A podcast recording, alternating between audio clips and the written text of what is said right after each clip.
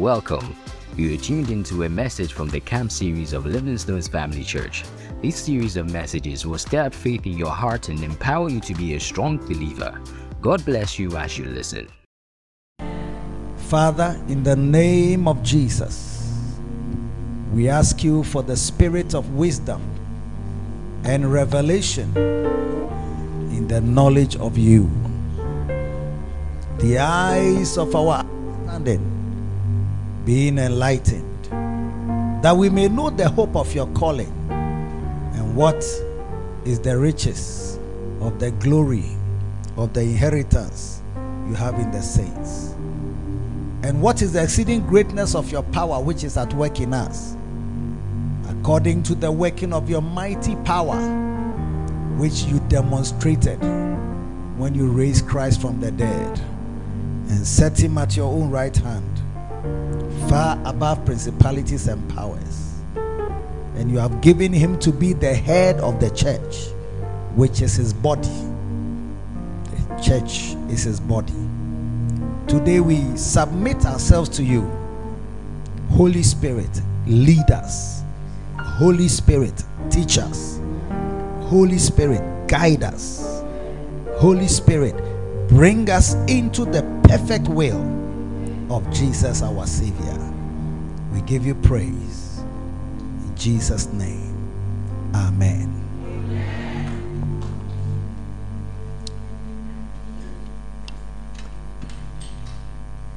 Now, I want to be preaching on the work of shepherding. So let's start from somewhere in the Bible. John chapter 21 first. And verse number 15.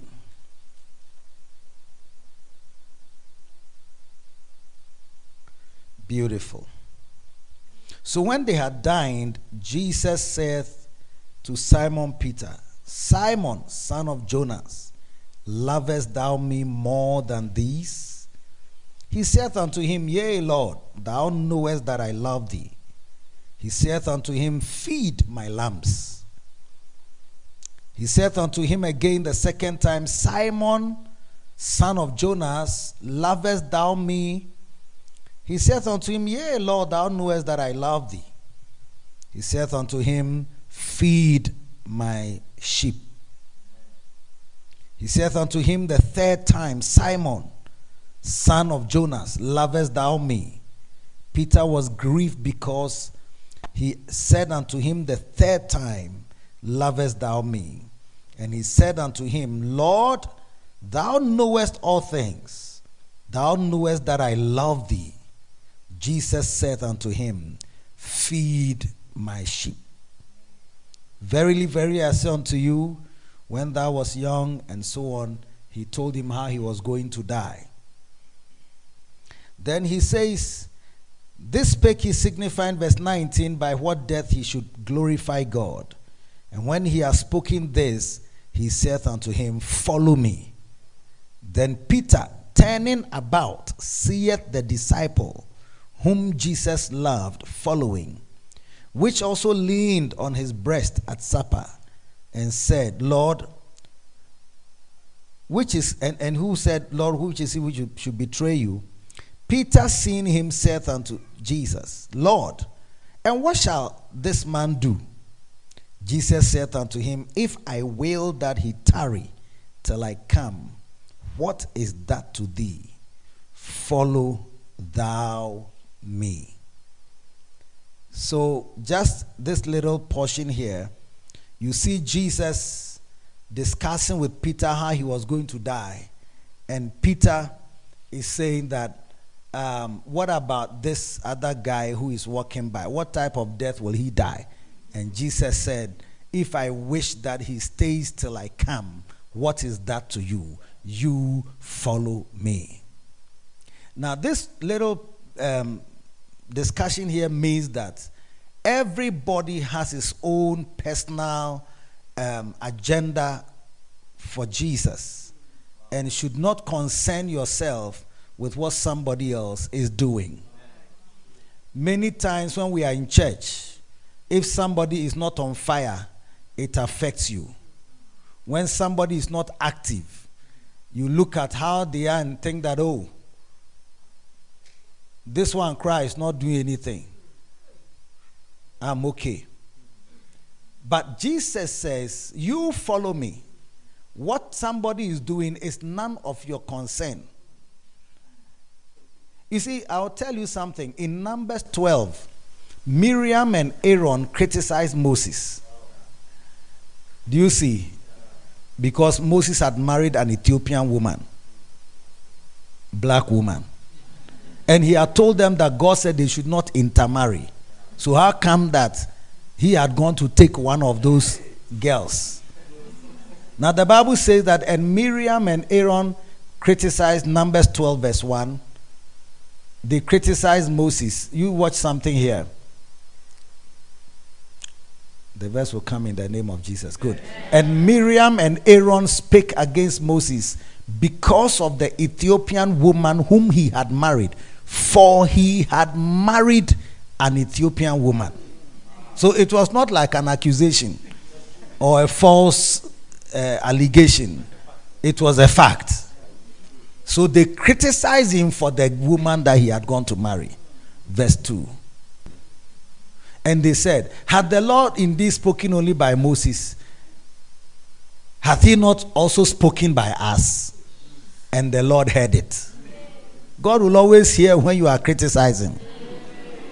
Now, the man Moses was very meek above all men which were upon the face of the earth. Verse 4. Verse 4. And the Lord spake suddenly unto Moses and unto Aaron and unto Miriam, Come out, ye three, unto the tabernacle of the congregation. And the three came out. And then verse 5 says, And the Lord came down in the pillar of the cloud and stood in the door of the tabernacle and called Aaron and Miriam, and they both came out, came forth. And the Lord, and he said, Hear now my words. If there be a prophet among you, I, the Lord, will make myself known unto him in a vision and will speak to him in a dream. But my servant Moses is not so, who is faithful in all my house. With him I will speak. Verse 8, please. With him will I speak mouth to mouth, even apparently, and not in dark speeches. And the similitude of the Lord will he behold Wherefore then were you not afraid to speak against my servant Moses? So it means that he reveals himself to prophets by visions and dreams. But as for Moses, he talks to him mouth to mouth, like how I'm talking to you. You see? So say somebody that God talks to directly, eh? You are not afraid to even talk about him, even though he has made a mistake. You see, sometimes there are people who want to correct men of God. Meanwhile, they haven't had their quiet time for three months.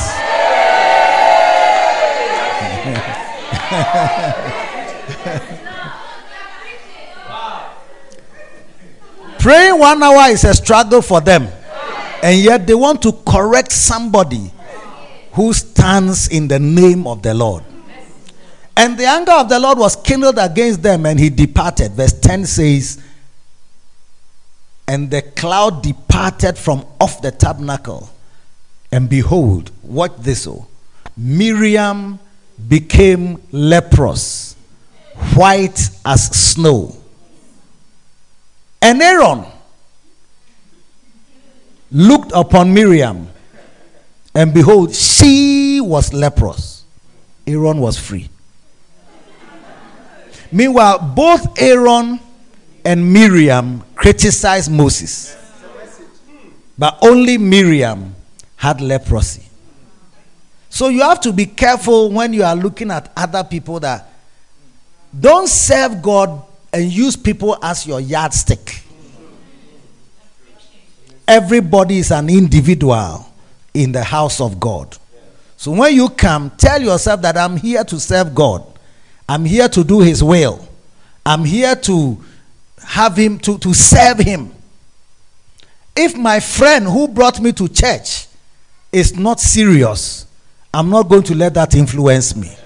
Because ultimately, we are all individuals.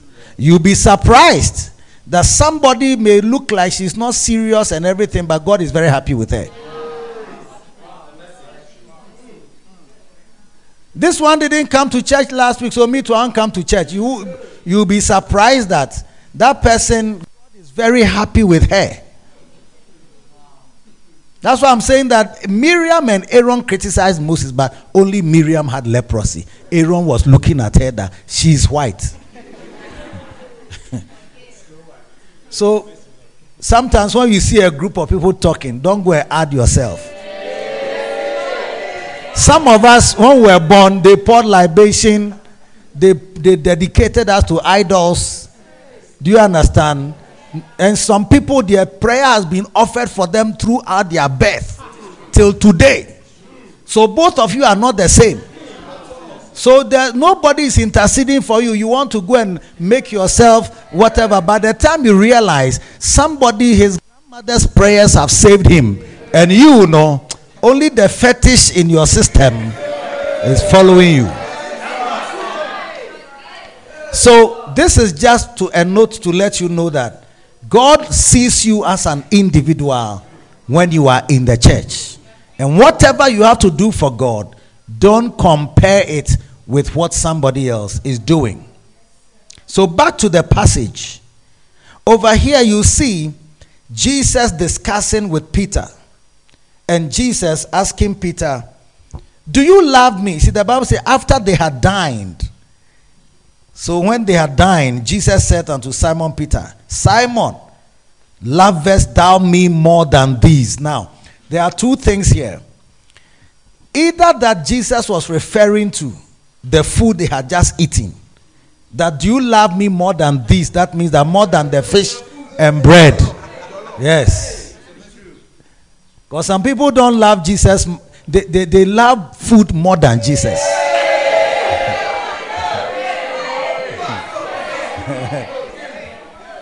And then he could also be referring to the other disciples who were standing around. Do you love me more than these? It's like when you compare yourself with these who are standing here, is your love for me more than their love for me? And Peter said, Lord, you know that I, I do. Then he says, If you love me, feed my lambs. My lambs are the little ones. My lambs are the small ones. My lambs are the JHS students. My lambs are the little, little children. Yeah. If you love me, then feed my lambs. Feed the little ones. Feed the ones who have not come to know the Lord. And then he asked him a second time, Do you love me more than these? Do you love me more than food? Or do you love me more than all the other uh, disciples standing around? Jesus wants to find out from you, Do you love him more than food? Because some people, or do you love him more than beloved? Some people, you wait, I'm coming.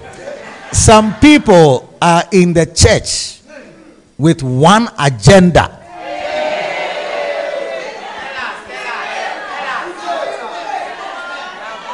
They are here as we are praising God, as people are dancing, as.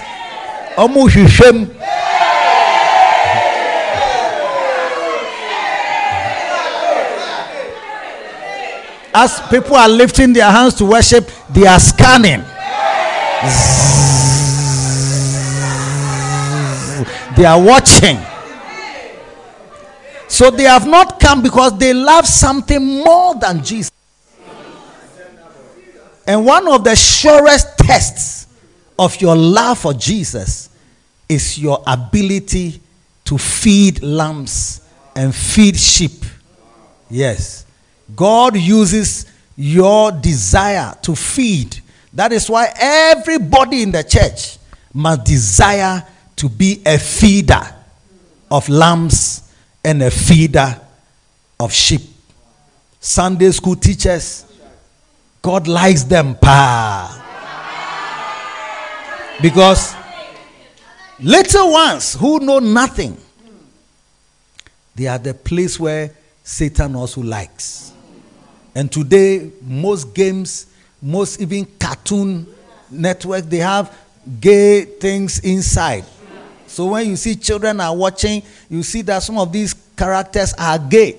They are trying to teach children and feed the little ones and pump into their heads that you are a girl, but you are also a boy.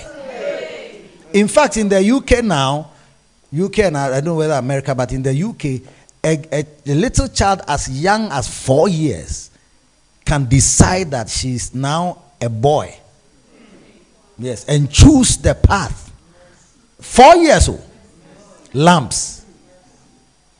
So when Jesus also finds people who like these little ones, four year olds, three year olds, five year olds, both natural four year olds and spiritual young ones, new believer school type of people.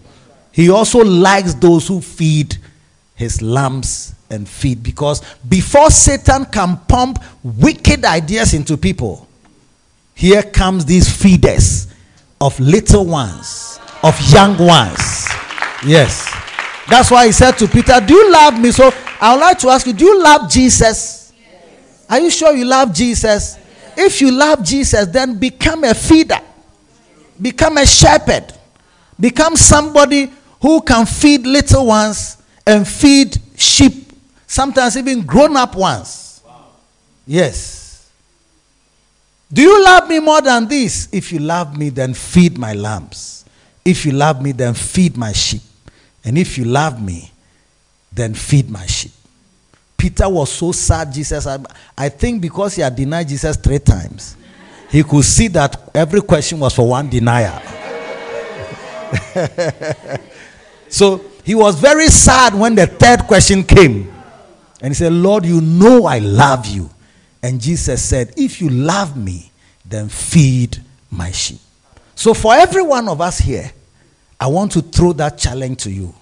Let it be your goal in life to be a feeder of God's people, whether little ones or great ones, whether young ones or grown up ones.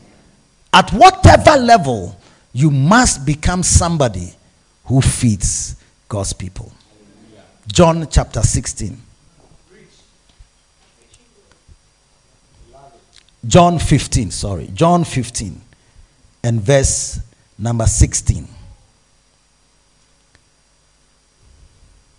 We are in the book of John now. John 15 and verse 16. Listen to something here. He says, Ye have not chosen me, but I have chosen you and ordained you that you should go and bring forth fruit, and that your fruit should remain. That whatsoever you shall ask the Father in my name, he may give it you. I told you had the 100% answer prayer garden already. And that whatever you ask, he will give. Okay. Now, before that, this nice part where we like, whatsoever you shall ask the Father in my name, he may give it you. There is a first condition. And the condition is that you have not chosen me, but I have chosen you and ordained you that you should go and bring forth fruit and that your fruit should remain. Then, when you are at that place, Whatsoever you shall ask the Father in my name, he will give it to you. He will give it to you. He will give it to you. But this verse is an interesting verse. Jesus says, Ye have not chosen me, but I have chosen you. You see, when somebody says, You didn't choose me, I am the one who has chosen you, it means there must be some problem for the person to be addressing things that way. The day a husband tells the wife, You didn't marry me, I married you, it means there is a problem. Or maybe he's asking for chop, uh, some type of food and the food is not coming. Do you see? Then he's saying that, Look, let me tell you, you didn't marry me. I married you and ordained you to give me three square meals.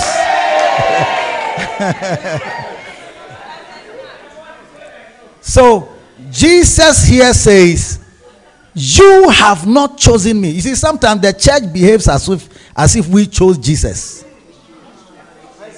The church behaves as though we are the people who chose Jesus and that we are doing him a favor by coming to church, by, you know, reading our Bibles, by praying. It's like he's even lucky crowd that have come today. when you are, why didn't you come to say, oh, I'll come. Ah, I'll come. Ah, I will come. Take your time. As if we are doing him a favor. So he's addressing us that you did not choose me. I chose you. I am the one who chose you. You are not the one who chose me. I am the one who chose you and I ordained you. Yes. So for every believer, and this scripture is not for the disciples, oh, then you shouldn't add this part that whatsoever you shall ask the Father in my name, he may give it to you. It's for every believer who is reading these scriptures after that Jesus is, the, is saying that we didn't choose him, he chose us. Maybe you think you are sitting here because you decided to come. Or that maybe you now you like, you know, you like this type of thing, so that's why you are here. But you are here because he chose you in Psalm 65, verse 4, the Bible says, Blessed is he whom thou choosest and causes to approach unto thee, that they might be satisfied with the goodness of thine house. 65, verse 4. Blessed is the man whom thou choosest.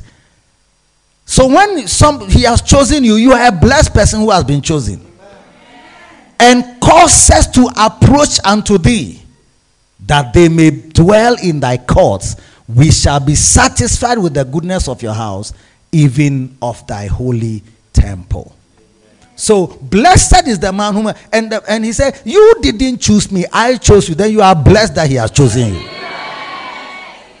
Some of you were bad boys and bad girls. The way you are sitting here, very nice, with a tag around your neck, it's as though you are you are a saint from your mother's womb. Bad boy. Hey, by 11 you were watching pornography. By 12 you had broken your virginity. Hey.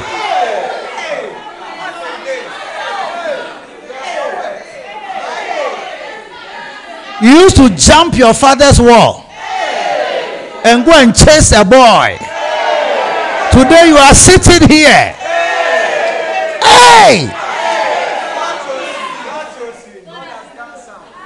God has done some. And he says that when he looked among the people in the world, in spite of your background, in spite of what you have done, He selects you and causes you to approach. You see, sometimes you think that somebody was very forceful. Me, I didn't want to come to the church, but that guy was very forceful. Every day he's calling. If I'm in the house, he's coming. He'll come and wait for me to bath and take me to church. He's too wild. In fact, he, he really he, he, was too. I wanted him to just get off my back, so I, I, I would just follow him. No, it's not the person. It is God who is causing. He's causing you to come, to approach. God is using all means available to bring you to Himself. And then He says, I've ordained you. When I, I called you, I chose you. I ordained you that you should go and bring forth fruit and that your fruit should remain. So when you get born again and give your life to Christ, your your your goal in life should not just be that you're a nice Christian, you go to church, you sit down uh, in the church, or even you uh, you do whatever, and so. You're a nice Christian who has married a nice wife with your two children, uh, Dolores, Brian, and.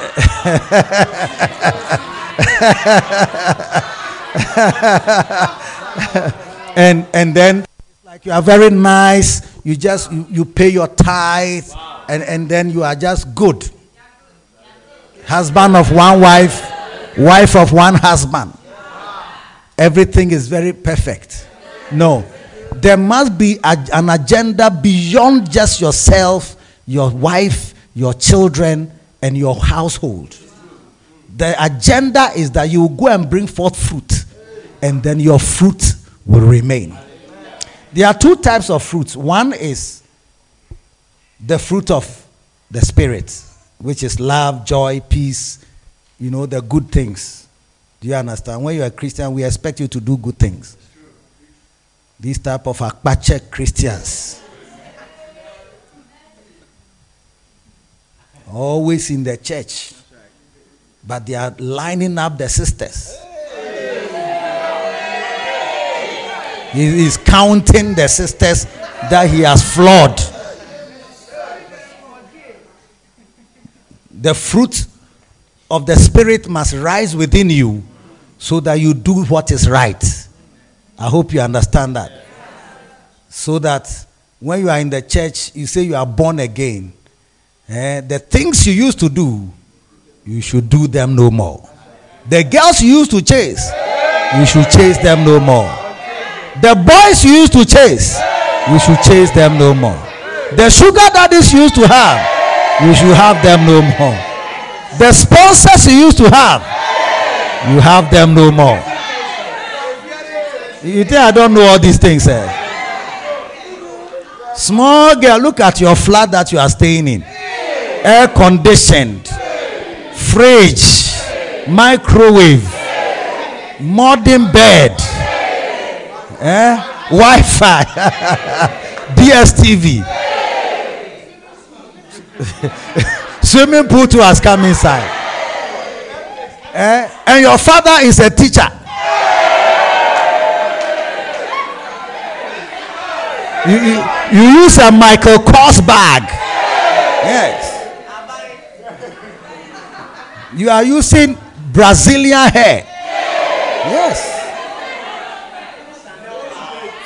Hey. Bone straight. Yes. Hey. Look at your acrylic nails. Look at your French tips. Look at the way you have waxed your eyebrows. Where did you get the money from? Somebody has been sponsoring you. Yeah. But once you give your life to Jesus, we expect fruits. Fruits of the Holy Spirit. And they must remain. It's not like you are just good for a few weeks and then you reverse to the other side. One, one brother, one, one guy got born again and he was a pornographer. So, when he got born again, in the world of pornography, when you say you love somebody, it means that you sleep with that person. So he was loving, uh, I love you. I love. If somebody says I love you, then he loves them. Then he loves them. Then he loves them. Hey, he was born again, but he was in the church. He didn't know that in the church it's not the same. So I love you, I love you, I love you, I love you. So he was loving the people. Sir. One day, whilst he was in love, loving, suddenly he saw a beast like a, a, a, a kind of creature, black creature on the side of the bed where he was loving. And then he suddenly got up and said, No, he, he doesn't, there must be something wrong with what he's doing because he, although he's loving, this beast that has appeared means that something's wrong with the way he's laughing. And then he went to search the scriptures. and found out that sex before marriage is fornication. And he says, Oh, he didn't know at all. So he went to ask a pastor and then said, Oh, no, that's oh, no, no, no, no, no. To love somebody doesn't mean you should sleep with the person. So, oh, he didn't know that. So he has loved the sister, he has loved the sister, he has loved the sister. Yeah. Then the next set of fruits, you will find it in First Corinthians chapter 4 and verse 15. First Corinthians 4 and verse 15. It says, For though you have 10,000 instructors in Christ, yet have ye not many fathers. For in Christ Jesus I have begotten you through the gospel. What he's saying is that although you have 10,000 instructors, yet you don't have many fathers, then Paul is saying that for in Christ Jesus I have begotten you through the gospel, which means I've given birth to you through the gospel. That means that you can give birth in the gospel. You can have fruits in the gospel. You may not have a wife, you may not have a child. You may not have a wife or a husband, but you can have a child in the spirit. Are you listening to me? And Jesus says, I've ordained you that you will bring forth fruit and that your fruit should remain. This must be the agenda of every believer. That while I'm in the church, I am a fruit bearing believer. I bear fruits of the Spirit and I also bear fruits of spiritual children. Yes, I have many spiritual children. You can point to this one is one of you see, there's a way that you can be proud and say, This this my son, this my son, this my son, this my son. What we are talking about. Some people are just small, small boys. You say you are a, a man of God, a papa. They call you papa and you respond. they call you papa, then you respond. One day, Archbishop Duncan Williams, he went to Cape Coast University. He saw some young men there. And then he said to them, Ah, these young men, people are calling Papa, Papa, Papa, and you are responding. All of you, you are not men of God. You are boys of God. Shout, We are boys of God. we are boys of God. I hope you're understanding that. So, in the gospel, we can have children. I want you to have that aim. I thank God that throughout my secondary school days, into my university days, it was my agenda you will not have time for boyfriend, girlfriend, going to chase this one, going to disco, coming here. No, no, no, you will not have time. Because there's so much to do for God. Giving birth to children, preaching, giving birth, winning souls, getting them born again, and following them up and looking after them, making sure they read their Bible, teaching them how to have quiet time, following them up, praying for them, leading them in the Holy Ghost baptism. Oh, there's so much to do. So much. That must be your goal. That must be your vision. That must be your agenda. When you put God's work on your heart, God will put you on his heart. When you put God's work on your heart, I think uh, uh, Methodist Church, they have something like that. That nyame adwuma na hwɛ na ma ɔdze akɔ yes. And jesus says you didn't one you didn't choose me. I chose you that you will go and bring forth fruit and that your fruit should remain. You are going to bear much fruit. Amen. You are going to be fruitful. Amen. There are many of you sitting here today. You are going to be very fruitful. Amen. Yeah. Many of you are going to become great pastors, great ministers. You are going to have many children you are brought forth through the gospel, through the gospel, through the gospel. Children who are going to be happy. When you are arrive in heaven one day, hey, there'll be a whole train of people who are coming after you and saying, You are the reason why I am here. You are the reason why I am here. You are the reason why I'm here. You are the reason why I'm here. Hallelujah. Clap for Jesus. Clap for Jesus. Now, so why must you have such a goal to be a shepherd in the house of God? I have a few points to the end of my, my, my, my session here. Number one, all you need is a desire, not Bible school training. All you need is what? In First Timothy chapter 3 verse 1.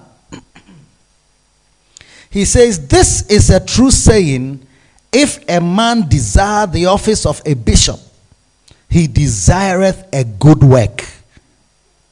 So the Lord is telling us here that in order to become a bishop, all you need is a desire.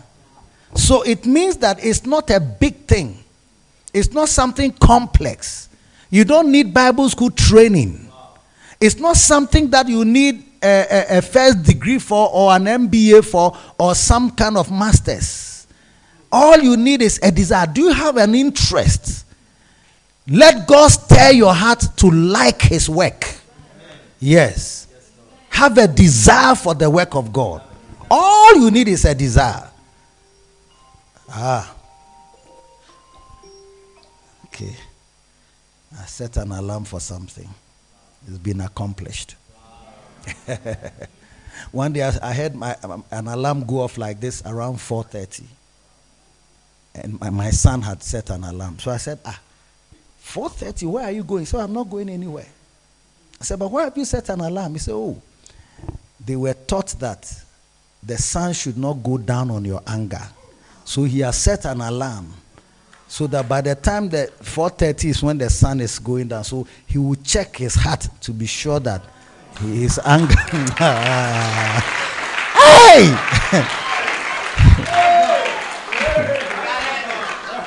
As for you your anger the sun has come the sun has gone the moon has come the moon has gone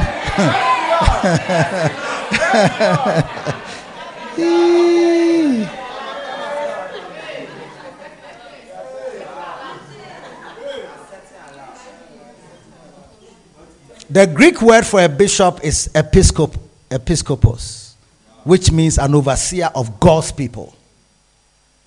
Okay? And Paul was trying to encourage more people to do God's work. That the only qualification we need is a desire. And that's why you are sitting here.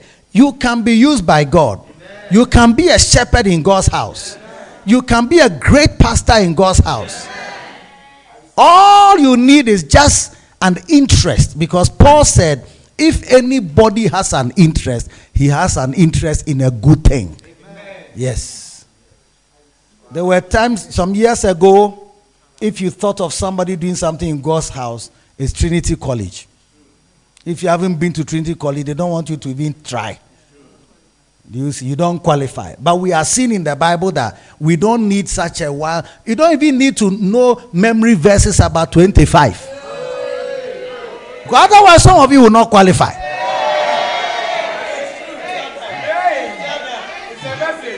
If you do, I'll, I'll ask you some verses just now. Should I start? Should I start? I, am going to start from Nahum. And then I'll go to Habakkuk. And then to Zephaniah. Before I come to Obadiah. You think I'll start from John 3:16.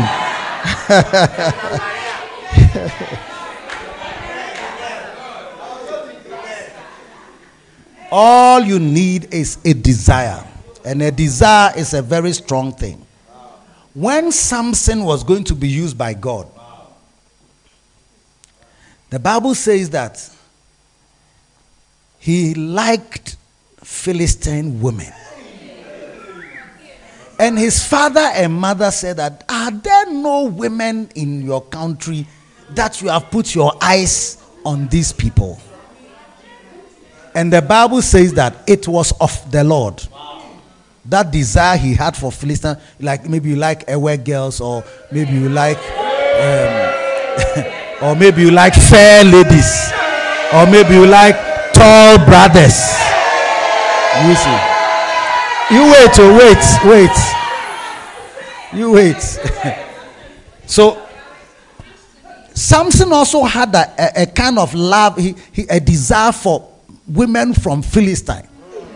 I don't know how they look like. but, but I think that, I don't know whether they a particular way because every nation, the people are different. When I went to Korea, I saw that, hey, Korean women, short like this, tiny like this. And I said, hey, this one, if I'm looking for a beloved, I will not come here.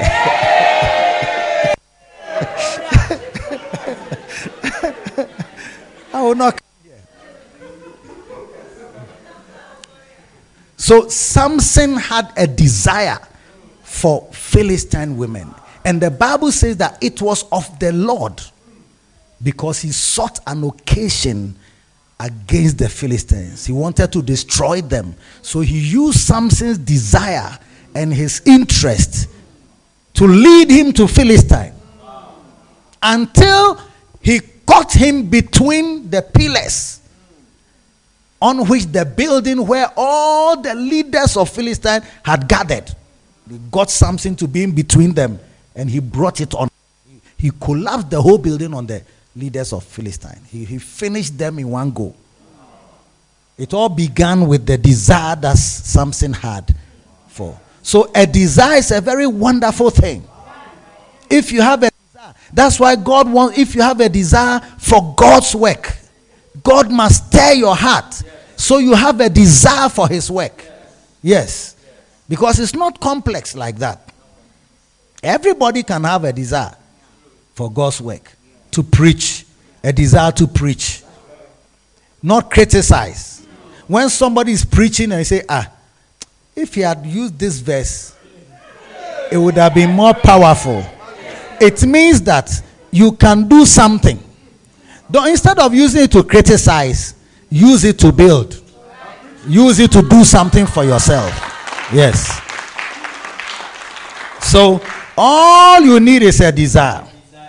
And Paul says that we need more people to become bishops, which is overseers of God's people. When you say bishop, doesn't mean that they should start calling you bishop. Okay. Number two, it is the natural stage of development for every believer to rise into the place of shepherding. It is a natural stage of the development of every believer to become a shepherd. It is the natural stage of the development of every believer to become a shepherd. In Hebrews chapter 5, verse 12, he says, For when for the time you ought to be a teacher, you have need that one teach you again, which be the first principles of the oracles of God. For when for the time you ought to be a teacher. For when for the time. So he was writing to believers and was saying that there is a time, like there, in your natural development as a believer, there is a point at which you should become a teacher. For when for the time you ought to be a teacher, you now still need somebody to be teaching you. So you cannot just be in the church and always you're, you, you there, you are a bencher. You must always sit down, you are a receiver. Oh, Pastor, preach. What a word. Oh, you are doing me good. Uh, I am being blessed. Bomudadwa. Um, preaching, no. We, we, we are not, you see, that's that. For two years, so, yeah. Two years, so. Fire two. Empty yourself. So you there, you are sitting down and just making cut calls. There is a point at which you ought to be a teacher. Ought to be. If this process was to continue, you know, there will be no hall that can contain your number. What did Paul tell Timothy? Second Timothy chapter 2, verse 2. Verse 1, he says, Thou therefore, my son, be strong in the grace that is in Christ. Verse 2 says, And the things that thou hast heard of me among many witnesses, the same commit thou to faithful men who will be able to teach others also. The things that thou hast heard of me among many witnesses. You see, Church of Pentecost, we see them, it's a great church. I think that they have literally used the scripture to build the Church of Pentecost. Most of their churches are manned by presiding elders. They are not manned by pastors, ordained pastors. They are presiding elder is just a normal person who has been in the church for such a long time and, and understands what they do and preaches every Sunday from what he has been taught. And then they have a district pastor who goes around the churches preaching from time to time. But most of them are presiding elders, ordinary members who have understood that once you are faithful, they can commit to you something and you commit to others who also teach others, and then the, the, the thing continues. Yes. So there is coming a time right in this ministry, there will be people who are teaching others, and others will teach others, and the process will continue until there will be no hall that can contain your number. Clap for Jesus. Sit down. So we all must have that, our minds must be tuned to this revelation that God didn't send you or call you into a church just to come and warm the pews. Everybody stand up. Touch your seat. How does it feel? Is it warm? Is it warm? Okay, sit down. Do you think that's the job you came to do? Are you in the church just to warm the pew? So the Bible says that for when for the time you ought to be a teacher, it means that there's a point at which you must become. Ought is imperative. Yes. Ought is a commandment. Ought is something that is expected to be done by all means. For when for the time you ought to be a teacher, you have need that one teach you again which be the first principles of the oracles of God. It's like we must teach you again the same. You see, you can be in a church after some time, you know, you, you, you virtually know what is going to be preached. Yes.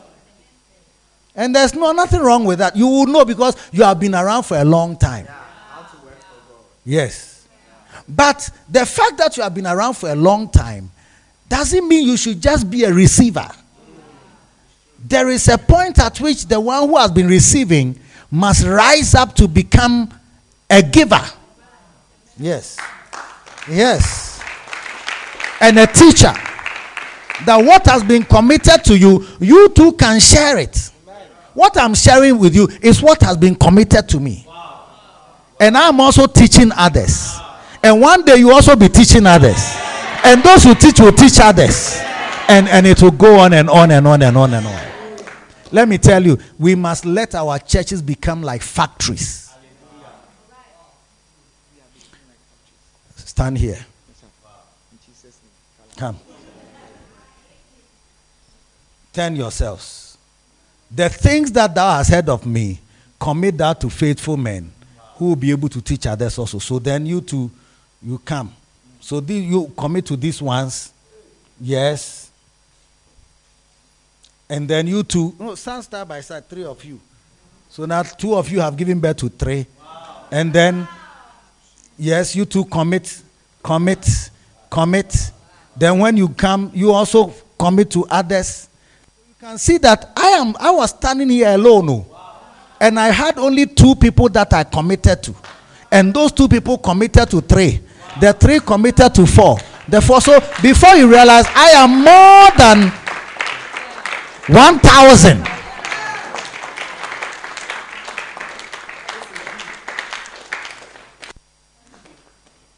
Are you there still or you've gone home? The things that thou hast heard of me among many. So it's like if you are in the church and when they teach, it stops with you. It means you have blocked the factory process. You have spoiled it. The factory line. Yeah.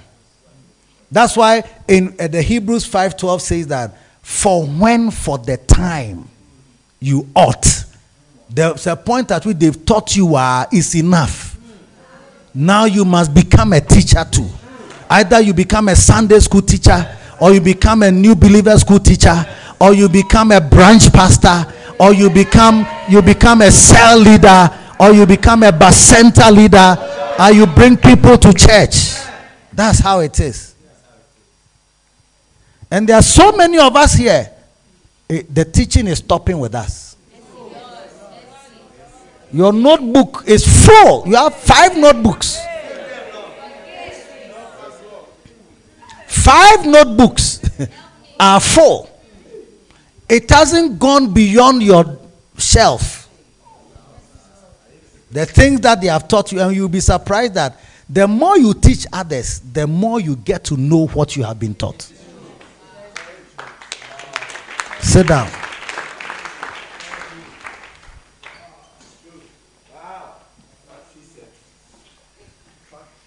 Many years ago, Bishop Dag Heward-Mills was going to start Lighthouse Chapel International. And then he came to visit me on campus in Legon. I was in Legon. He was in he was in medical school at Korle Bu. And he had his beloved on Legon campus. So he came to visit the beloved and came to visit me.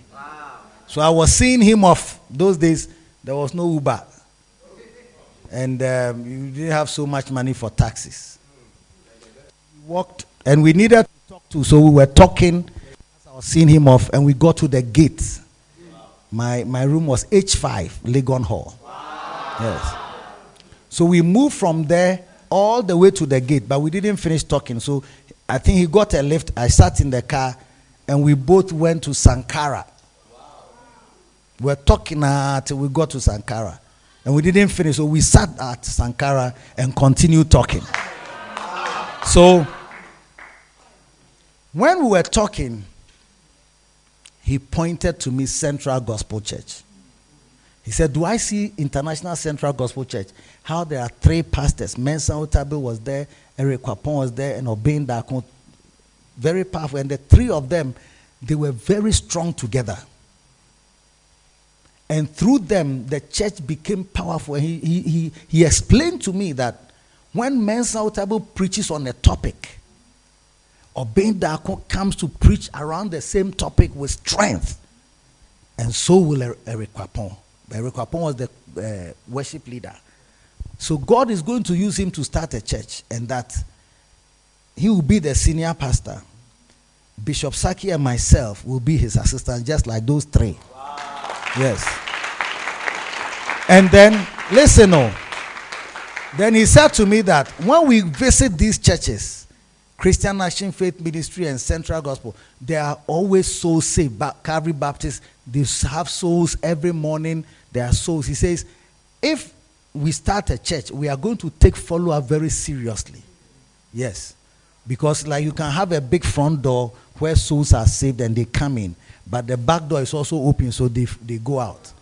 But if we, we, we do follow up seriously, there will be no hall that can contain our number. Yes. And today, the prophecy is more than fulfilled. There is no hall that can contain the number. I mean, we have to go to Independence Square, which now even cannot contain our number. Yes. So, what I'm saying to you is, is that there comes a point at which you can't just be in the church and just be receiving word and making wow what a word hey what a powerful uh, uh, you are blessing me i am being blessed you are preaching good if one guy one guy shouted preach preacher preachest.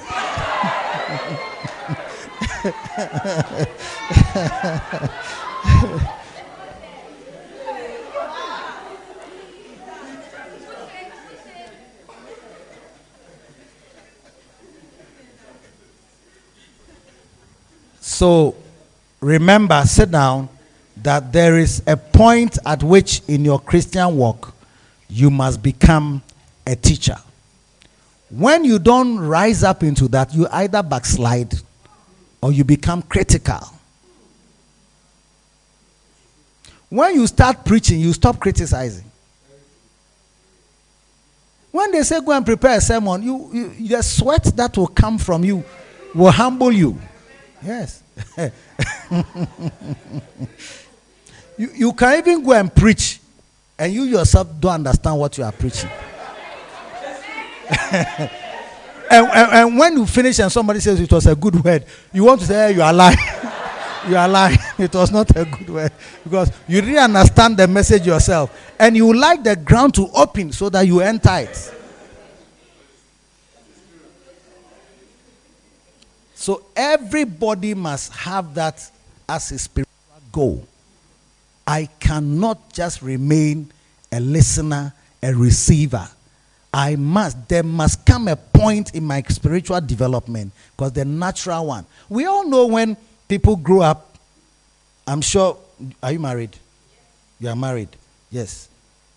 By all means, at a point, your parents were expecting you to marry and to leave the house. Is that not so? Yes. Why? Because that is your natural, the natural stage of development is once you have finished school, once you've started work, once you've worked for some time, you are earning money. Naturally, we expect you to marry. So when somebody is there, he is growing, he has finished school, he's got a job, he's earning money, he's uh, um, he's earning money, and then he's still in the mother's house, and mother is making fufu for him, mother is making rice for him, mother is making light soup, mother is making oats. There is something wrong with that. Because in the natural development of a normal human being, we expect that by the time you are finished school and you are earning money, it gets to a place where you find a wife and marry her and make her cook for you. Yes.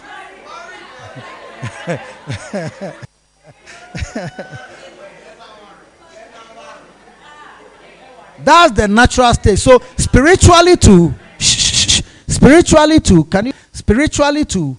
There are people that angels are wondering, ah, why is he still in the house? Why is he still sitting down there? Oh, oh, by this time, by this time, this one should be a. But if he doesn't know that he's a mega church pastor, why is he still sitting in the church? And that the church that he will, you, you are going to use him to build will be bigger than the one he's sitting in. Why is he still sitting there? Oh, oh, oh. Wow. Angels are wondering that by this time you should be somebody who is preaching to others as you are sitting down there, you have come again with your kaftan. Now you have got new kaftans. You have released with your shoe.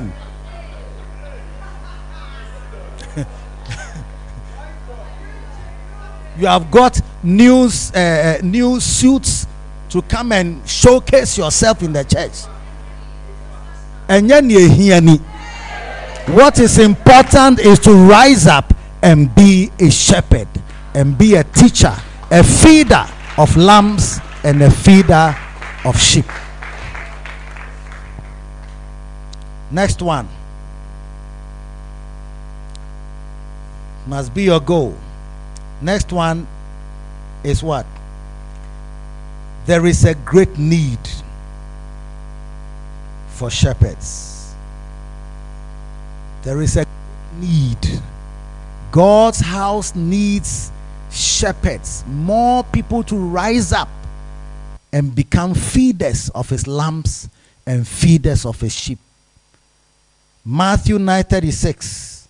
But when he saw the multitudes, he was moved with compassion on them because they fainted and were scattered abroad as sheep having no shepherd. Matthew 9:36.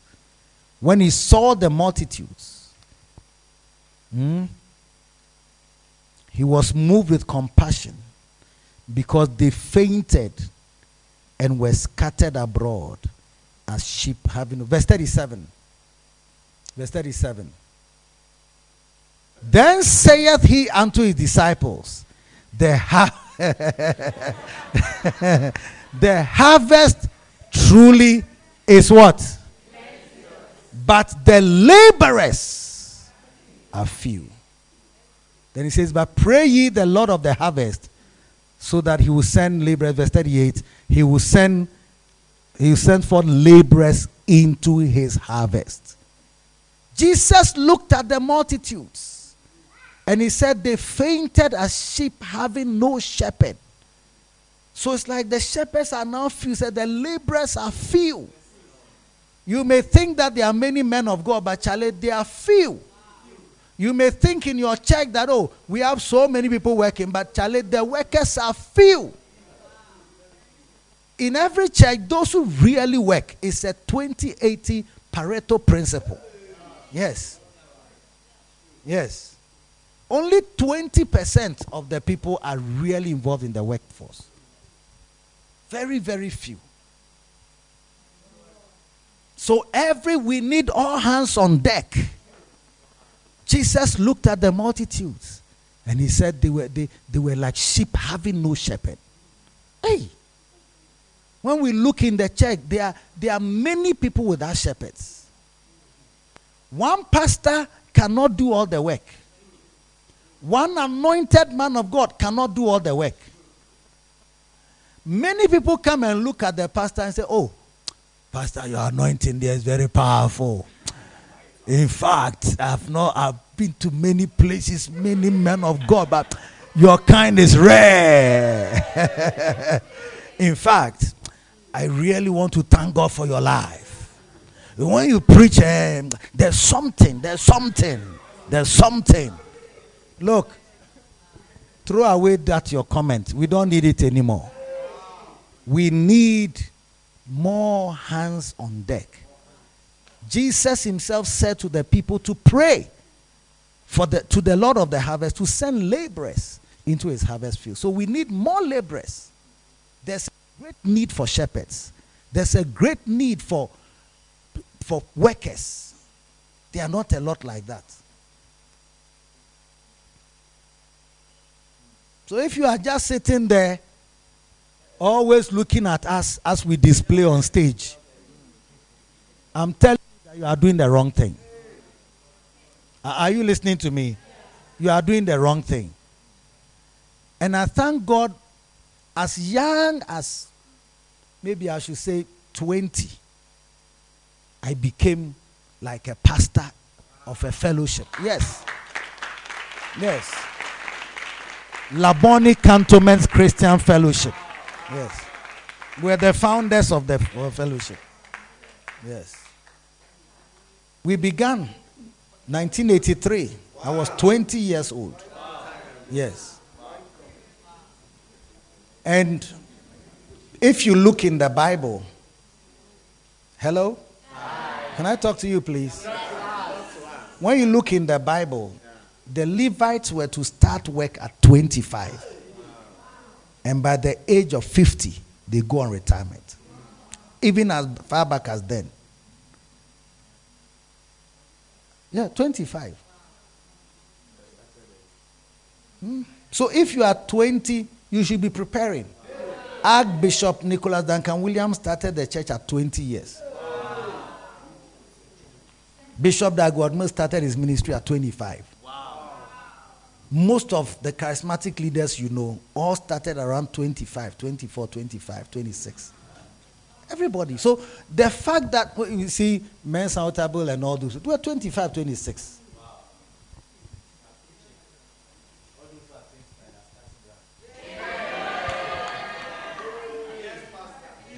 Today, when you see a 25 year old boy, it's as if he can't preach, he can only have sex.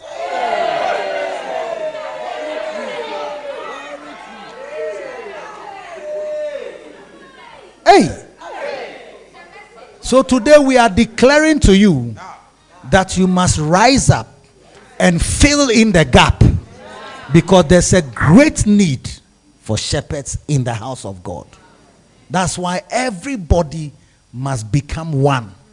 Everybody. It must be your aim. You must think about it that, okay, if God has not even called me to be a shepherd, I want to be. And the Bible says that if you have such a desire, God also likes it. So God can call some people and some people to just your interest is what He's using. That's all. Don't have to mystify that thing like I have to see an angel, you know.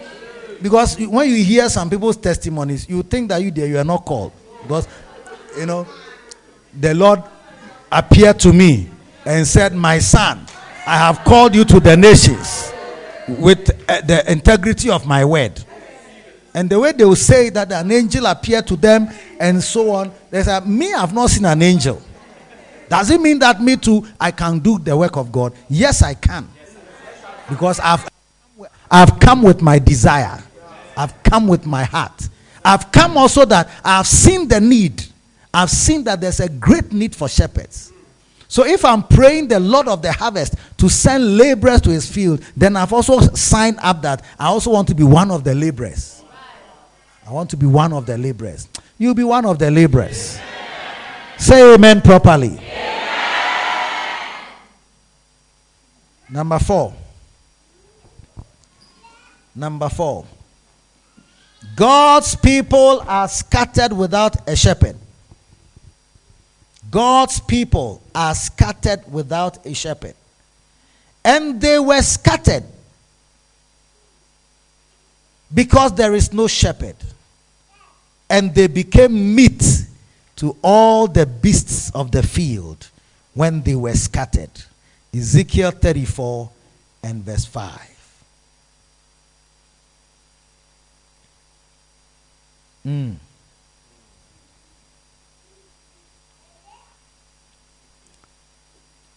And they were scattered, and they became meat for the beasts of the field. Yeah. God's people are scattered. People need shepherds to explain things to them. People need shepherds to explain Bible things, things that are happening. People are scattered without a shepherd. People become a prey to all the beasts. If there are false prophets in t- today's world, people become a prey to false prophets. Yes. Because there's no shepherd. There's nobody. See, a shepherd is a carer, like somebody who cares for you, somebody who is interested in you, somebody who looks after you. Not everybody has a shepherd. Yeah, because the shepherds are very few the, uh, the, the member shepherd ratio. Is that is that how they say it? Member shepherd ratio is what? Is it big or small? It's small. Small means what?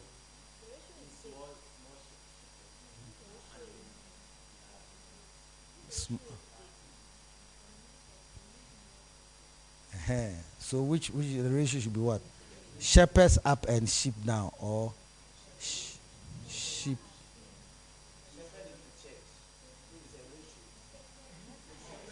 Wait till the mathematicians are talking. Oh, Omar Senka, don't bring yourself.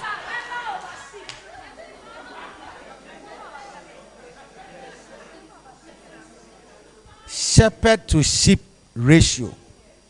Shepherd to sheep ratio. So that means that few shepherds, plenty sheep. So it's small, extremely small.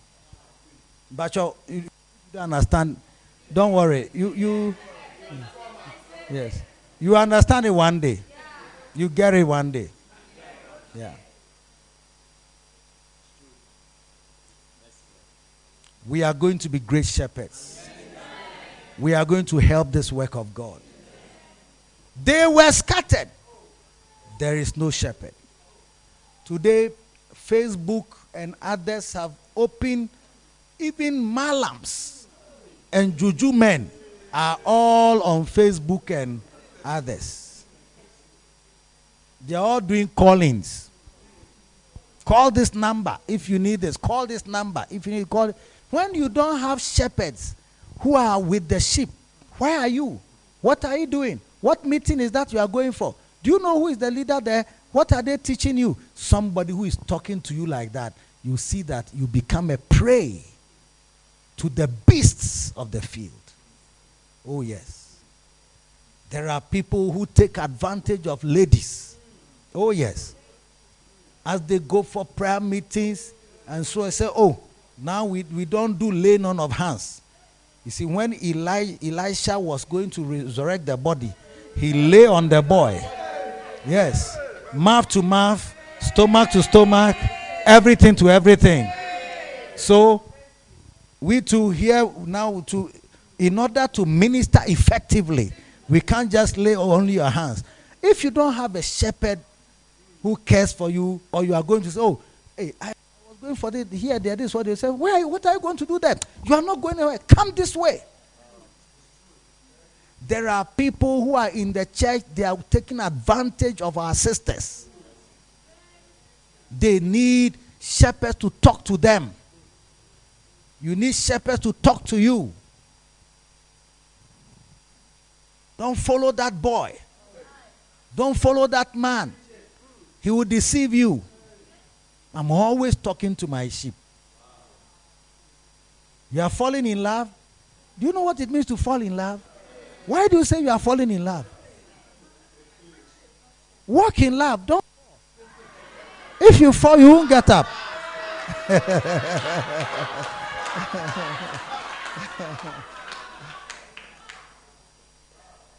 do you see? I'm always talking.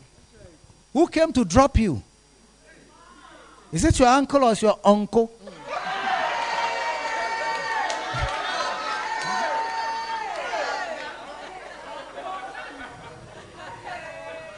And you know that sometimes before the pastor knows what is happening, members know what somebody is going through. And instead of rising to be a shepherd who can counsel and so on, just become a backbencher and you are just a gossip.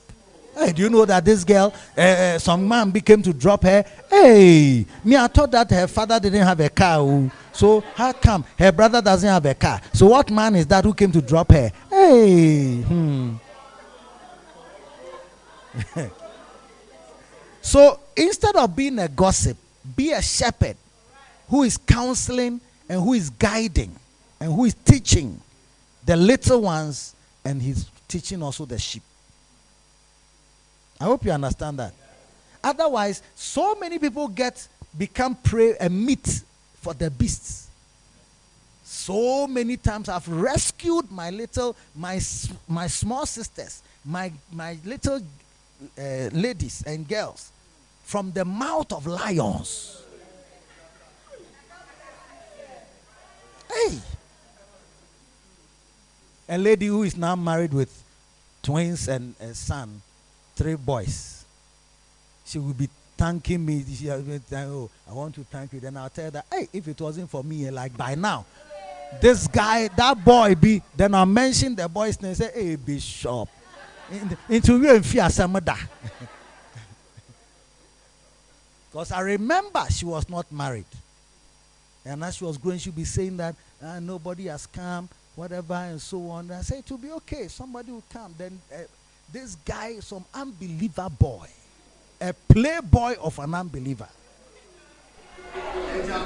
he'll be calling her. Hey.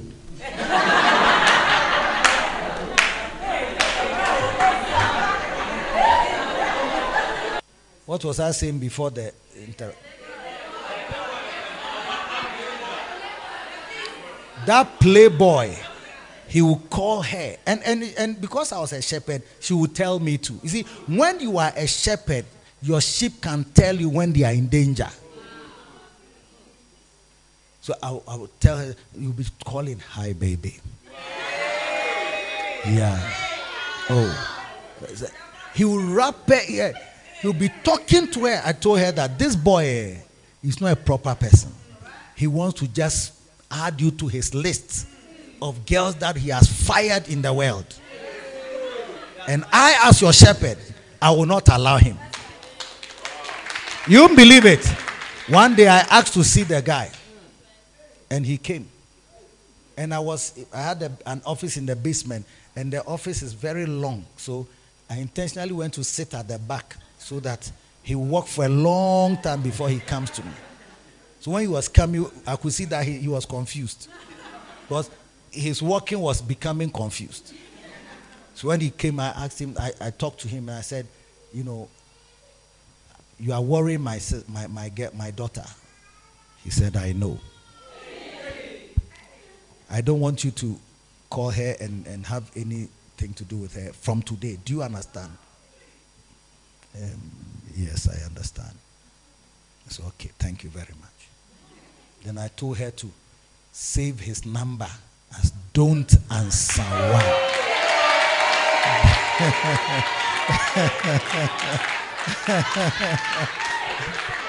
Only a shepherd can give you such a guidance. Yes. Only a shepherd can give you that. Otherwise, you have three children, no husband. Oh, yes.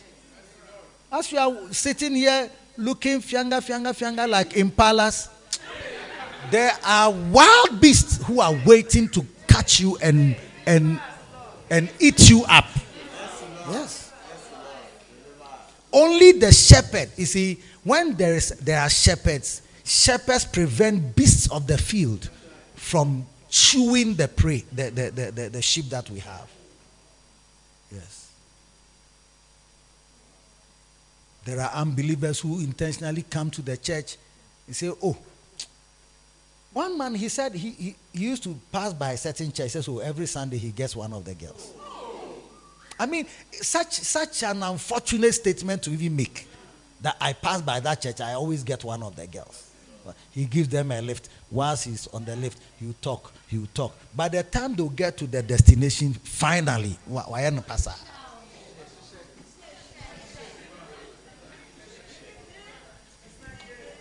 So let there be shepherds.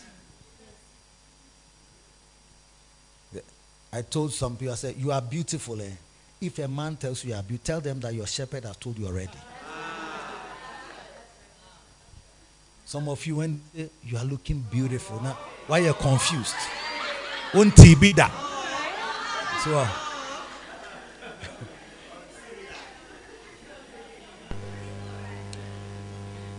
Hi, girl.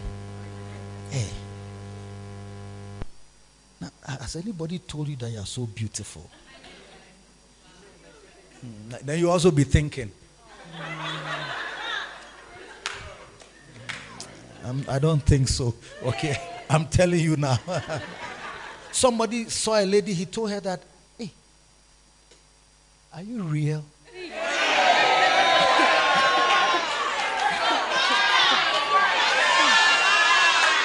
It's like he tells her, "Are you real?" It's like, it's like, "Are you real?" It's like, "Are you a real human being or you are some kind of?"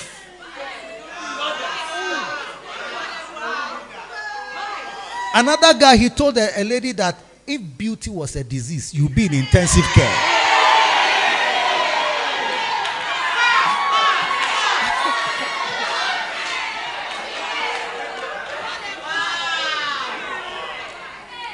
All of them are using it. They want you to become meat. They want you to become meat. If we don't have shepherds who are telling you that thing that he's saying, when somebody meets you, you are going on outreach. The person says, Oh, um, do you know um, Malcolm? They, they say there's some Malcolm in this area. Don't answer him. Tell him that you don't know the place. And, and, and go on, go for your outreach. When you are going somewhere and, and somebody may say, Oh, ah, is that uh, Agi?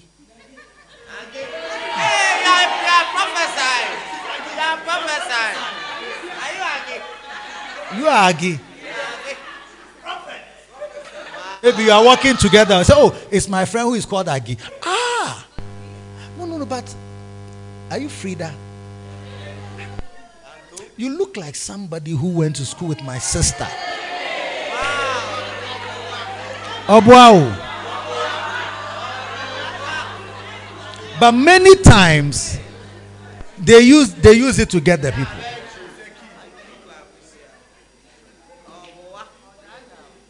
Are now. Yeah.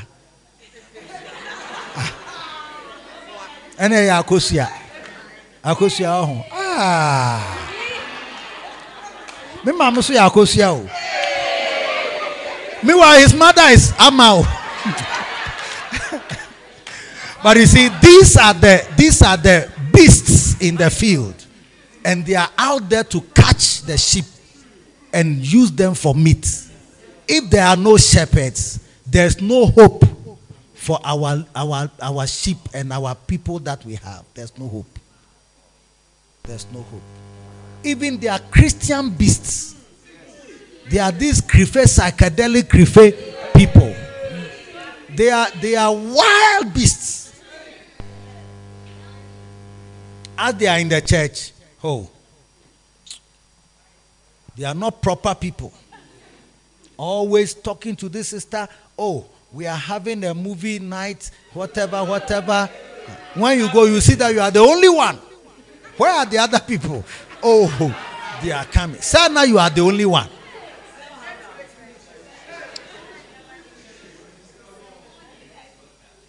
Or pɛ do I meet? Or do you suya? From today, all our sheep are protected and covered in the mighty name of Jesus. Because shepherds are rising. More shepherds are rising. In Jesus' name. Clap your hands.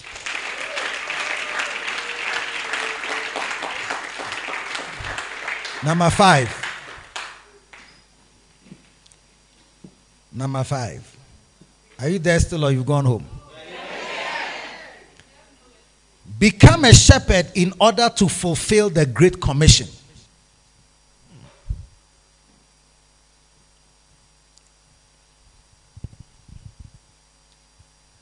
In order to become shepherds who teach, shepherds who instruct, shepherds who do, they, they help to fulfill the Great Commission.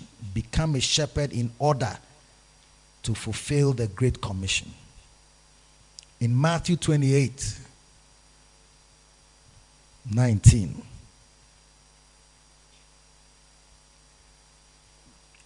Matthew, Matthew, Matthew, Matthew.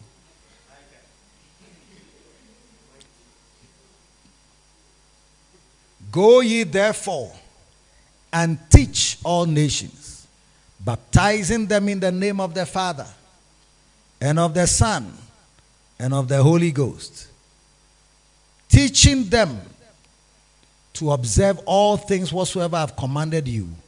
And lo, I am with you always, even unto the end of the world.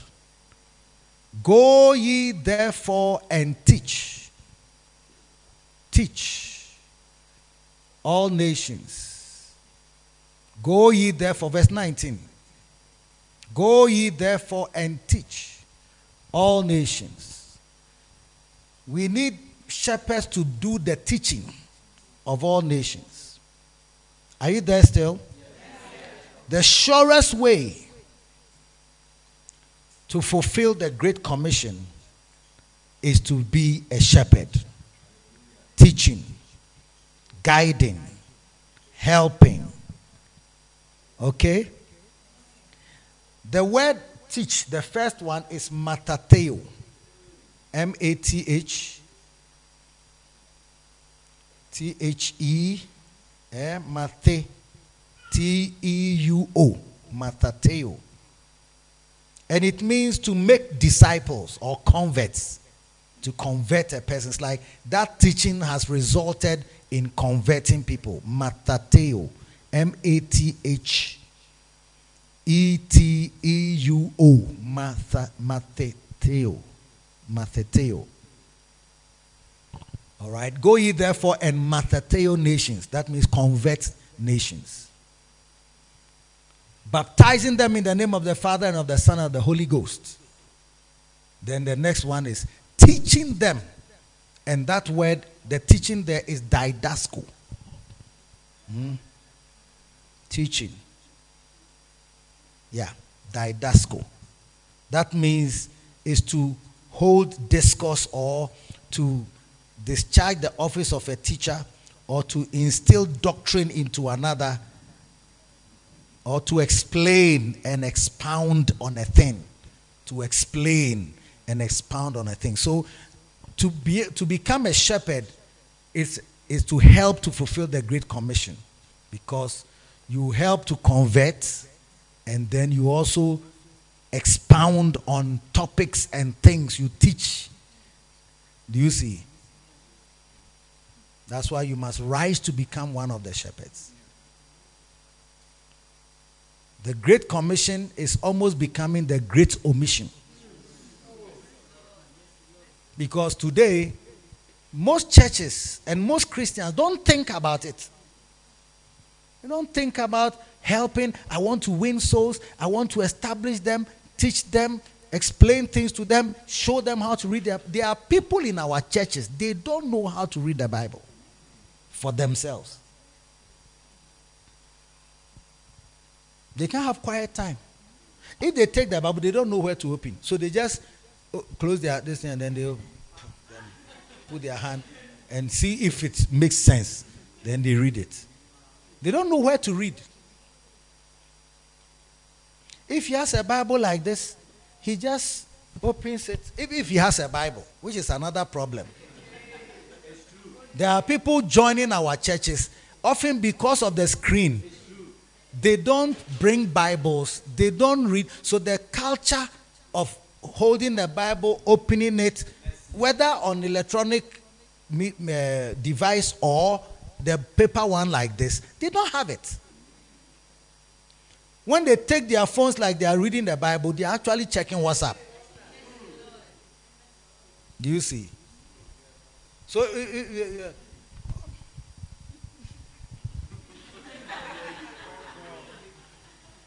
and he went and hung himself.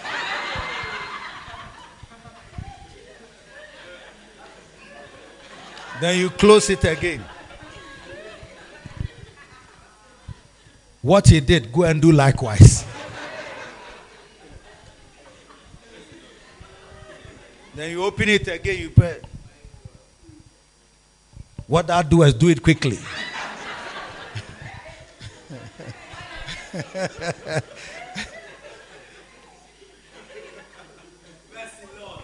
so, fulfilling the Great Commission, preaching every Saturday, every week, there's some outreach somewhere. I mean, I've been involved in this type of thing uh, from my early 17 years uh, to today. Always there's some preaching somewhere. You are going somewhere, reaching out to people. Then after that, you come as I'm, people gather together, teaching them, teaching them, explaining. I'm expounding on something. I'm didascoing. What I'm doing is didasco. Matateo is when we are doing converts, we are going for outreach, we are winning souls. That sort of work, it must never stop. It must never stop with us.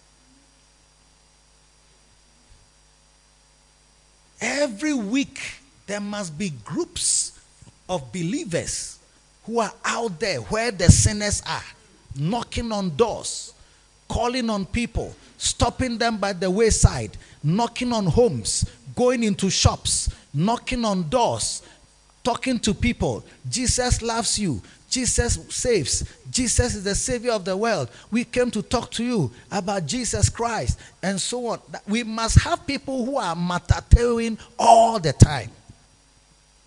In, Ma- in, in Romans chapter 10, you will see this factory thing there very powerfully. In Romans 10, um, verse 9 and 10, we, we, we use it normally for uh, new believer school. If thou shalt confess with thy mouth the Lord Jesus and shalt believe in thy heart that God raised him from the dead, thou shalt be saved. For with the heart man believes, and with the mouth confession is made unto salvation. Is that not so? And verse 11 says, verse 11, manager, we are reading, eh? eh? For the scripture says, Whosoever believeth on him shall not be ashamed. For 12, F-O. For there is no difference between the Jew and the Greek.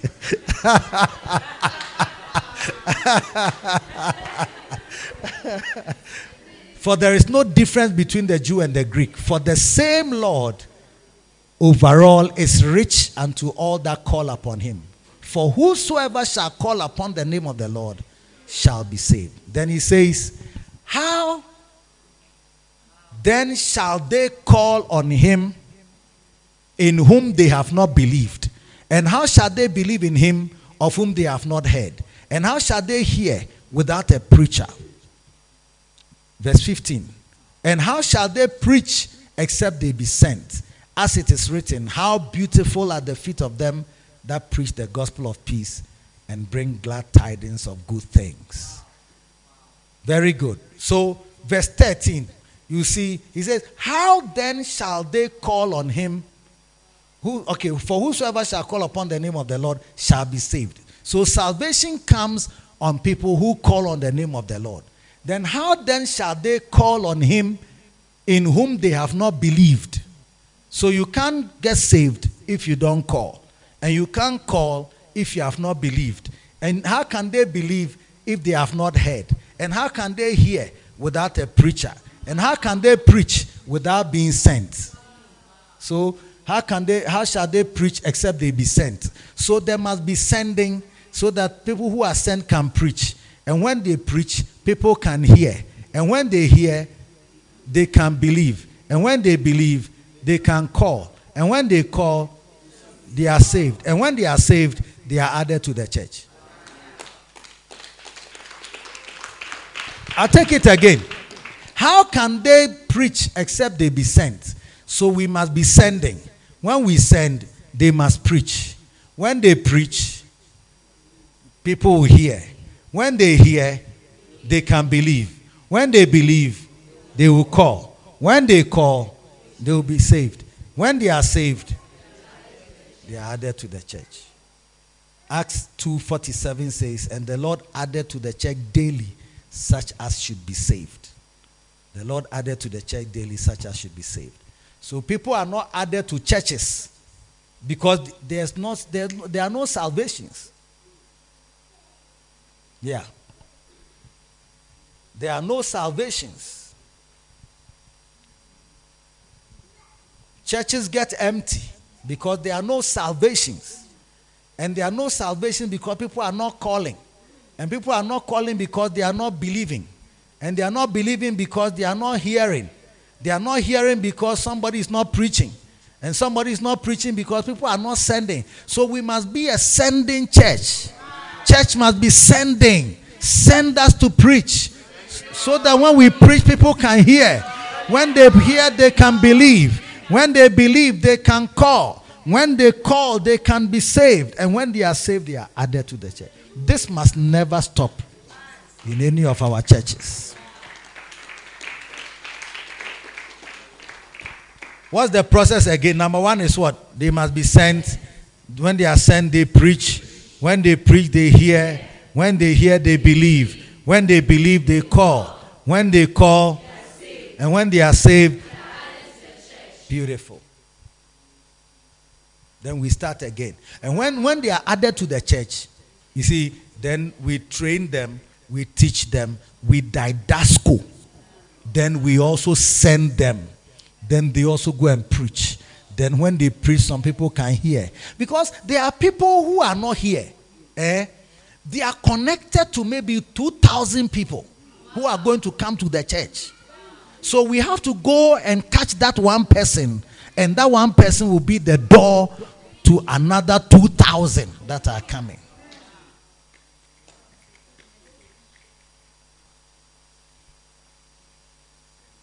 We are going to send. When we send, they will preach. When we preach, they will hear.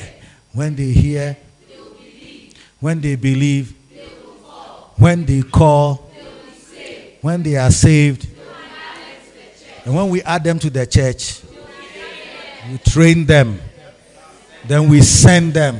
And when we send, they'll preach. When they preach, others will hear. When they hear, they will believe. When they believe, when they call, when they are saved, and those who are added to the church, they will train them again. Then we send them again. Then they also preach. When they preach, others will hear. When they hear, they will believe. When they believe, they will call. When they call, they will be saved. When they are saved, they are added to the church. And when we add to the church, ah, more training. And there's more sending. I'm sending you, so send are you. I'm sending you to preach. I'm sending you to preach so that others will hear. Oh, I believe it. If you can, if, if you can practice this, I tell you that there is no hall that can contain your number. Your next camp meeting will be in a far bigger hall than this one. When, when you have a camp meeting, it's like 1,200 people. Yes. You don't believe, eh? We had a camp meeting. We had a camp meeting. There were 35 people. The whole Lighthouse Chapel International, the number was 35 for the camp meeting. Today, we can't even have one camp for the whole Lighthouse Chapel International. We can't because even pockets, when they have a camp meeting, you can have 2,000 people in a camp meeting. And that's not the whole church. This same go, being sent to preach, and then you go and preach. And then when you preach, people hear, and then they believe, then they call, then they are saved. It's like your aim is to save more souls. If you don't have that aim, then don't say you are building a church.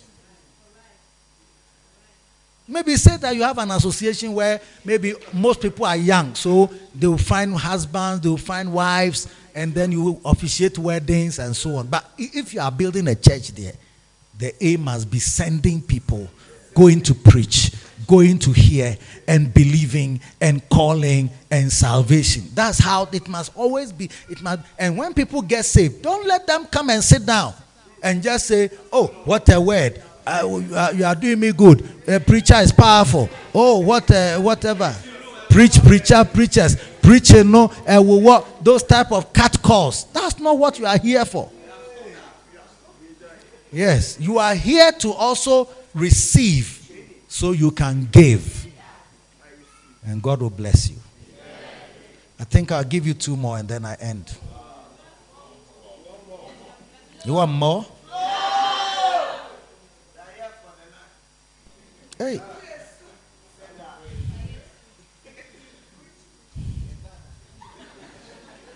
How many are going to help to fulfill the Great Commission?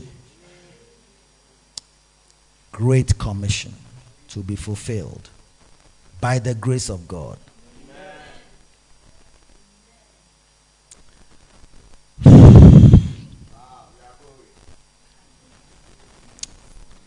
Now,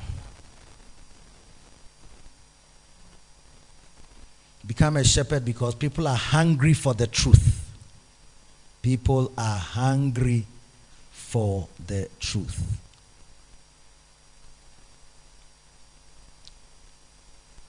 Ezekiel 34, verse 2.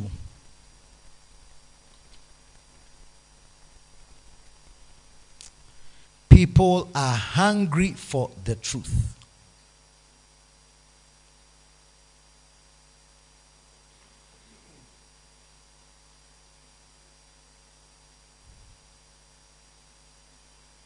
Many people are spiritually hungry.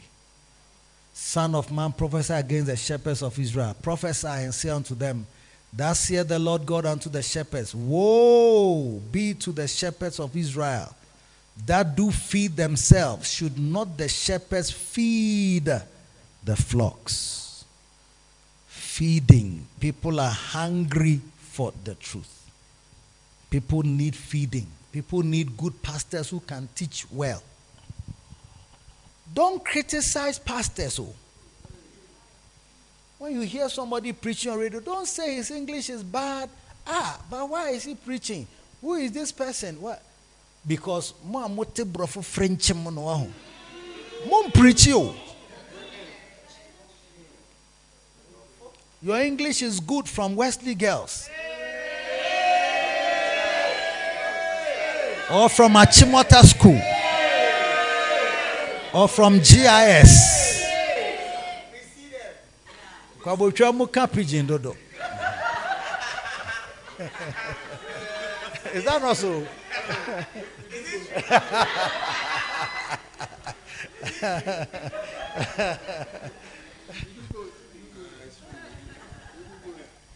you do both, but now you're contaminated.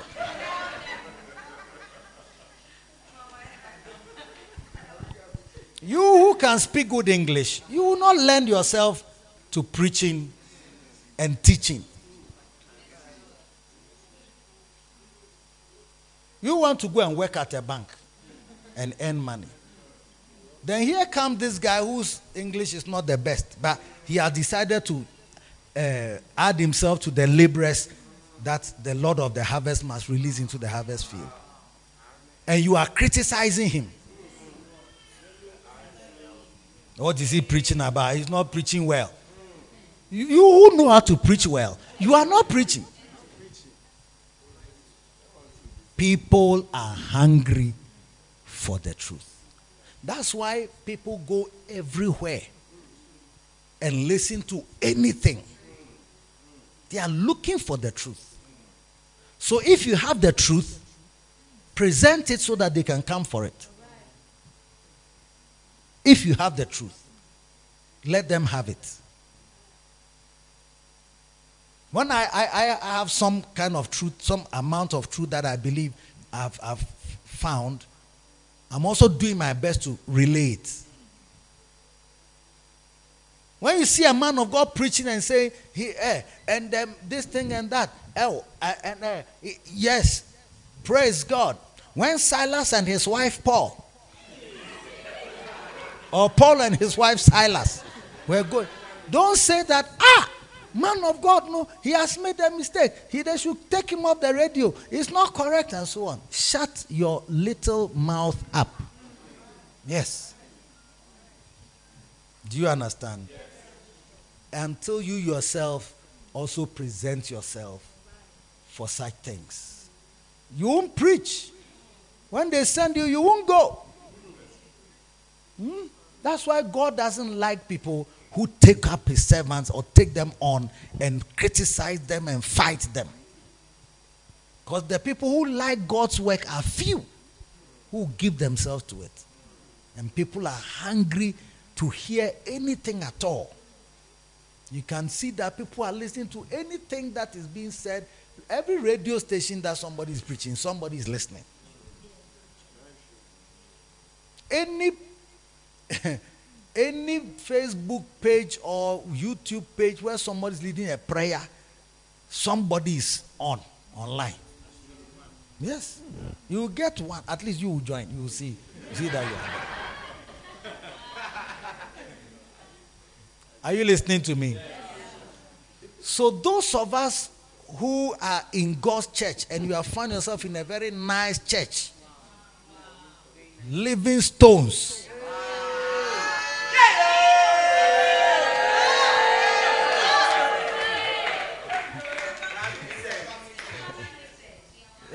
Yes, Living Stones Family Church. Family church doesn't mean it's a small church for just the family.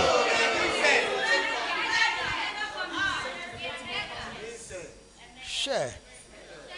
Some of you, when you hear family church, you think it means that only you and your brothers and sisters, and then your wife and children is our family church. Sure. It's a family, the world is the family. Yes.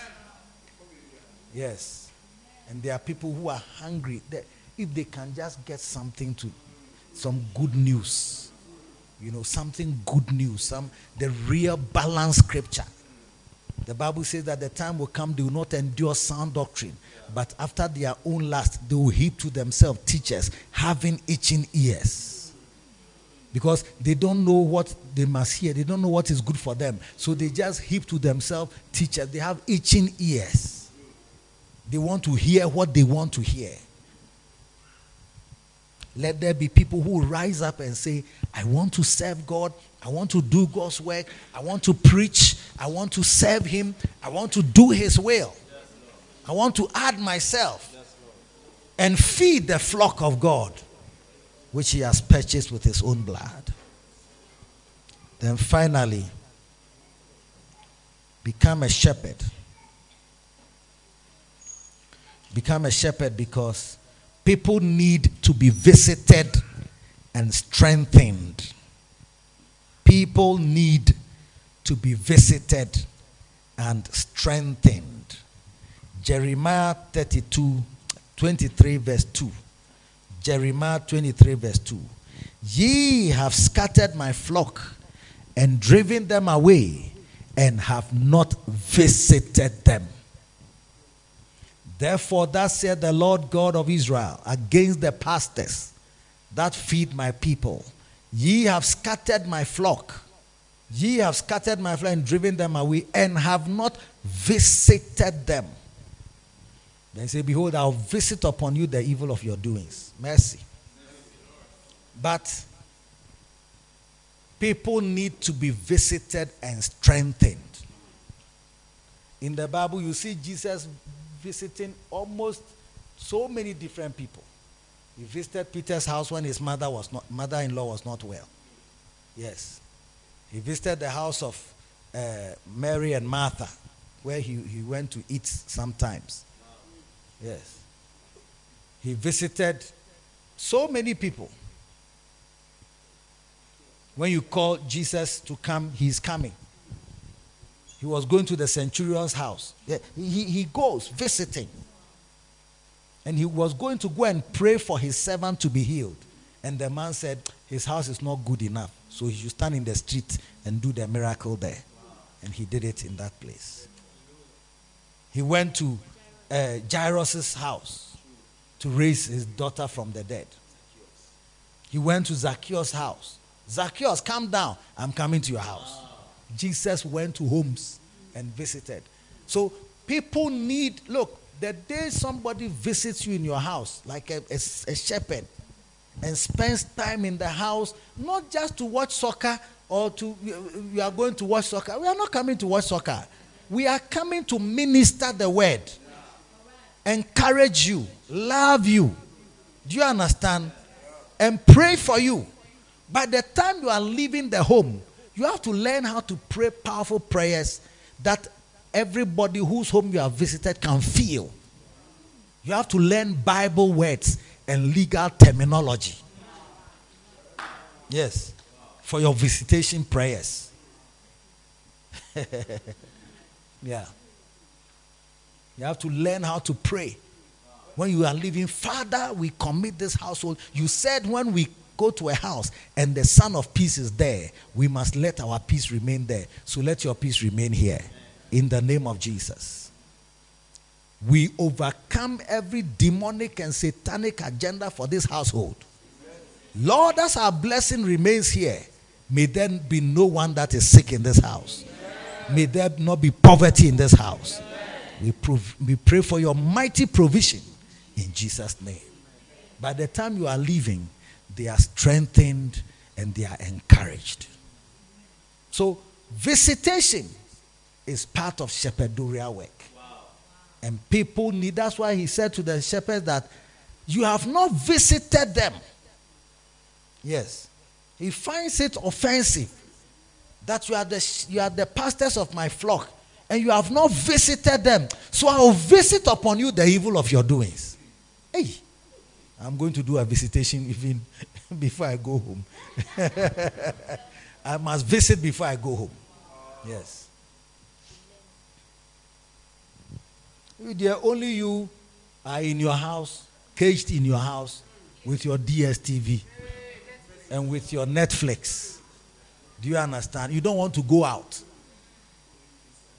Yeah, but people need to be strengthened and people need to be encouraged, visited and strengthened and encouraged.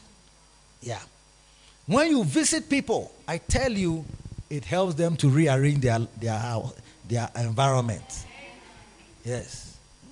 Even when people are doing bad things and they know that you visit them, they change.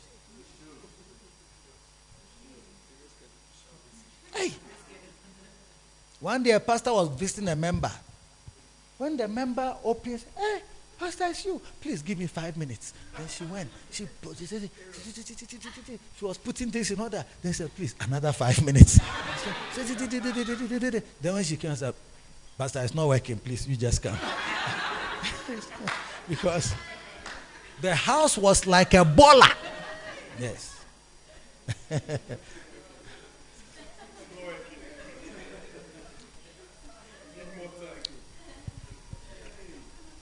visited a member, the person was smoking.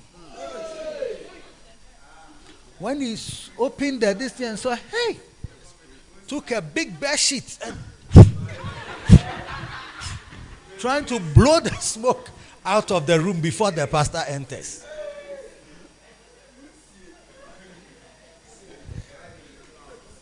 One day I visited a member. I saw that some guy was there. When I saw the way he was relaxed there, I knew that my sheep that night it won't be easy. Because he had removed his shoes, he has stretched his legs, and he has unbuttoned some of the shirt, and he was he was reclined. I said, No, this guy, I've been born in a way So I also decided that I also visit. I'm also visiting. So I'm also there. So I'm talking to her, then I'm talking to him. Then I'm talking, then I'm talking. And I was not leaving. It was 11 p.m. I was still there. I said, ah, but this guy, 11, won't he go home? It means that he is not intent. He wants me to leave before he goes. Because I didn't know what the three men months And I said, that means what's for dazi minyankoye. I was there. Midnight. Guy no nyankoye around 12.30 then he said oh. Hey it looks like it's late oh. He, he, he wants to ask to leave. So then he left. When he left i saw chiala. My sheep is in the house. You have come and relaxed in the house. 11 o'clock you won't go home. 12 o'clock you are still in the house. I should go and leave you there if I leave, my sheep will become a prey. I delivered my sheep. Visitation is very powerful. Yes. One day I went to dedicate a house. Hey, anointing be that fell on me as I prayed. Me now, I wish I had recorded a prayer.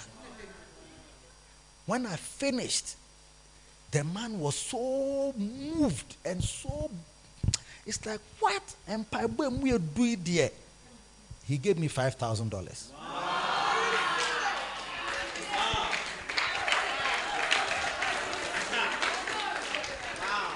I'm not saying that you are going to get money when you visit. Oh. But I just did what was right. Because people need to be visited. The other day, I just heard somebody try to commit suicide. out of depression. And I said, Look, if you are somebody, you, you, you have a shepherd, you won't easily commit suicide. Yeah. A- and so you need to get to a place where you have sheep that are, they see you as their shepherd. Because people need strengthening. Oh. People need strength. People are, the world is depressive. And that is why God is calling you to join in the work and give yourself to it. So that when this time is over, we'll know that we have done our best for the Master. Are you listening to me? Are you listening to me?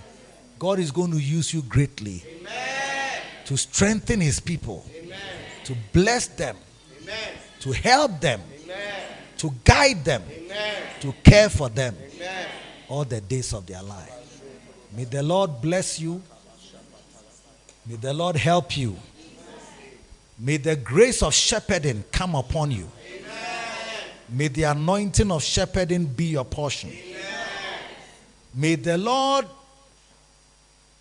who is faithful, and faithful is he who has called us, he also will do it. May he anoint your heads with fresh oil and find you as worthy shepherds of his flock all the days of your life. May you be strong. May you be powerful. May you do his will in the name of Jesus. Become a pastor, become a shepherd, a shepherd of 10 sheep, 100 sheep, 200 sheep, 300 sheep, 500 sheep, 1,000 sheep. Become a shepherd of 2,000 sheep in the name of Jesus. The Lord bless you and help you.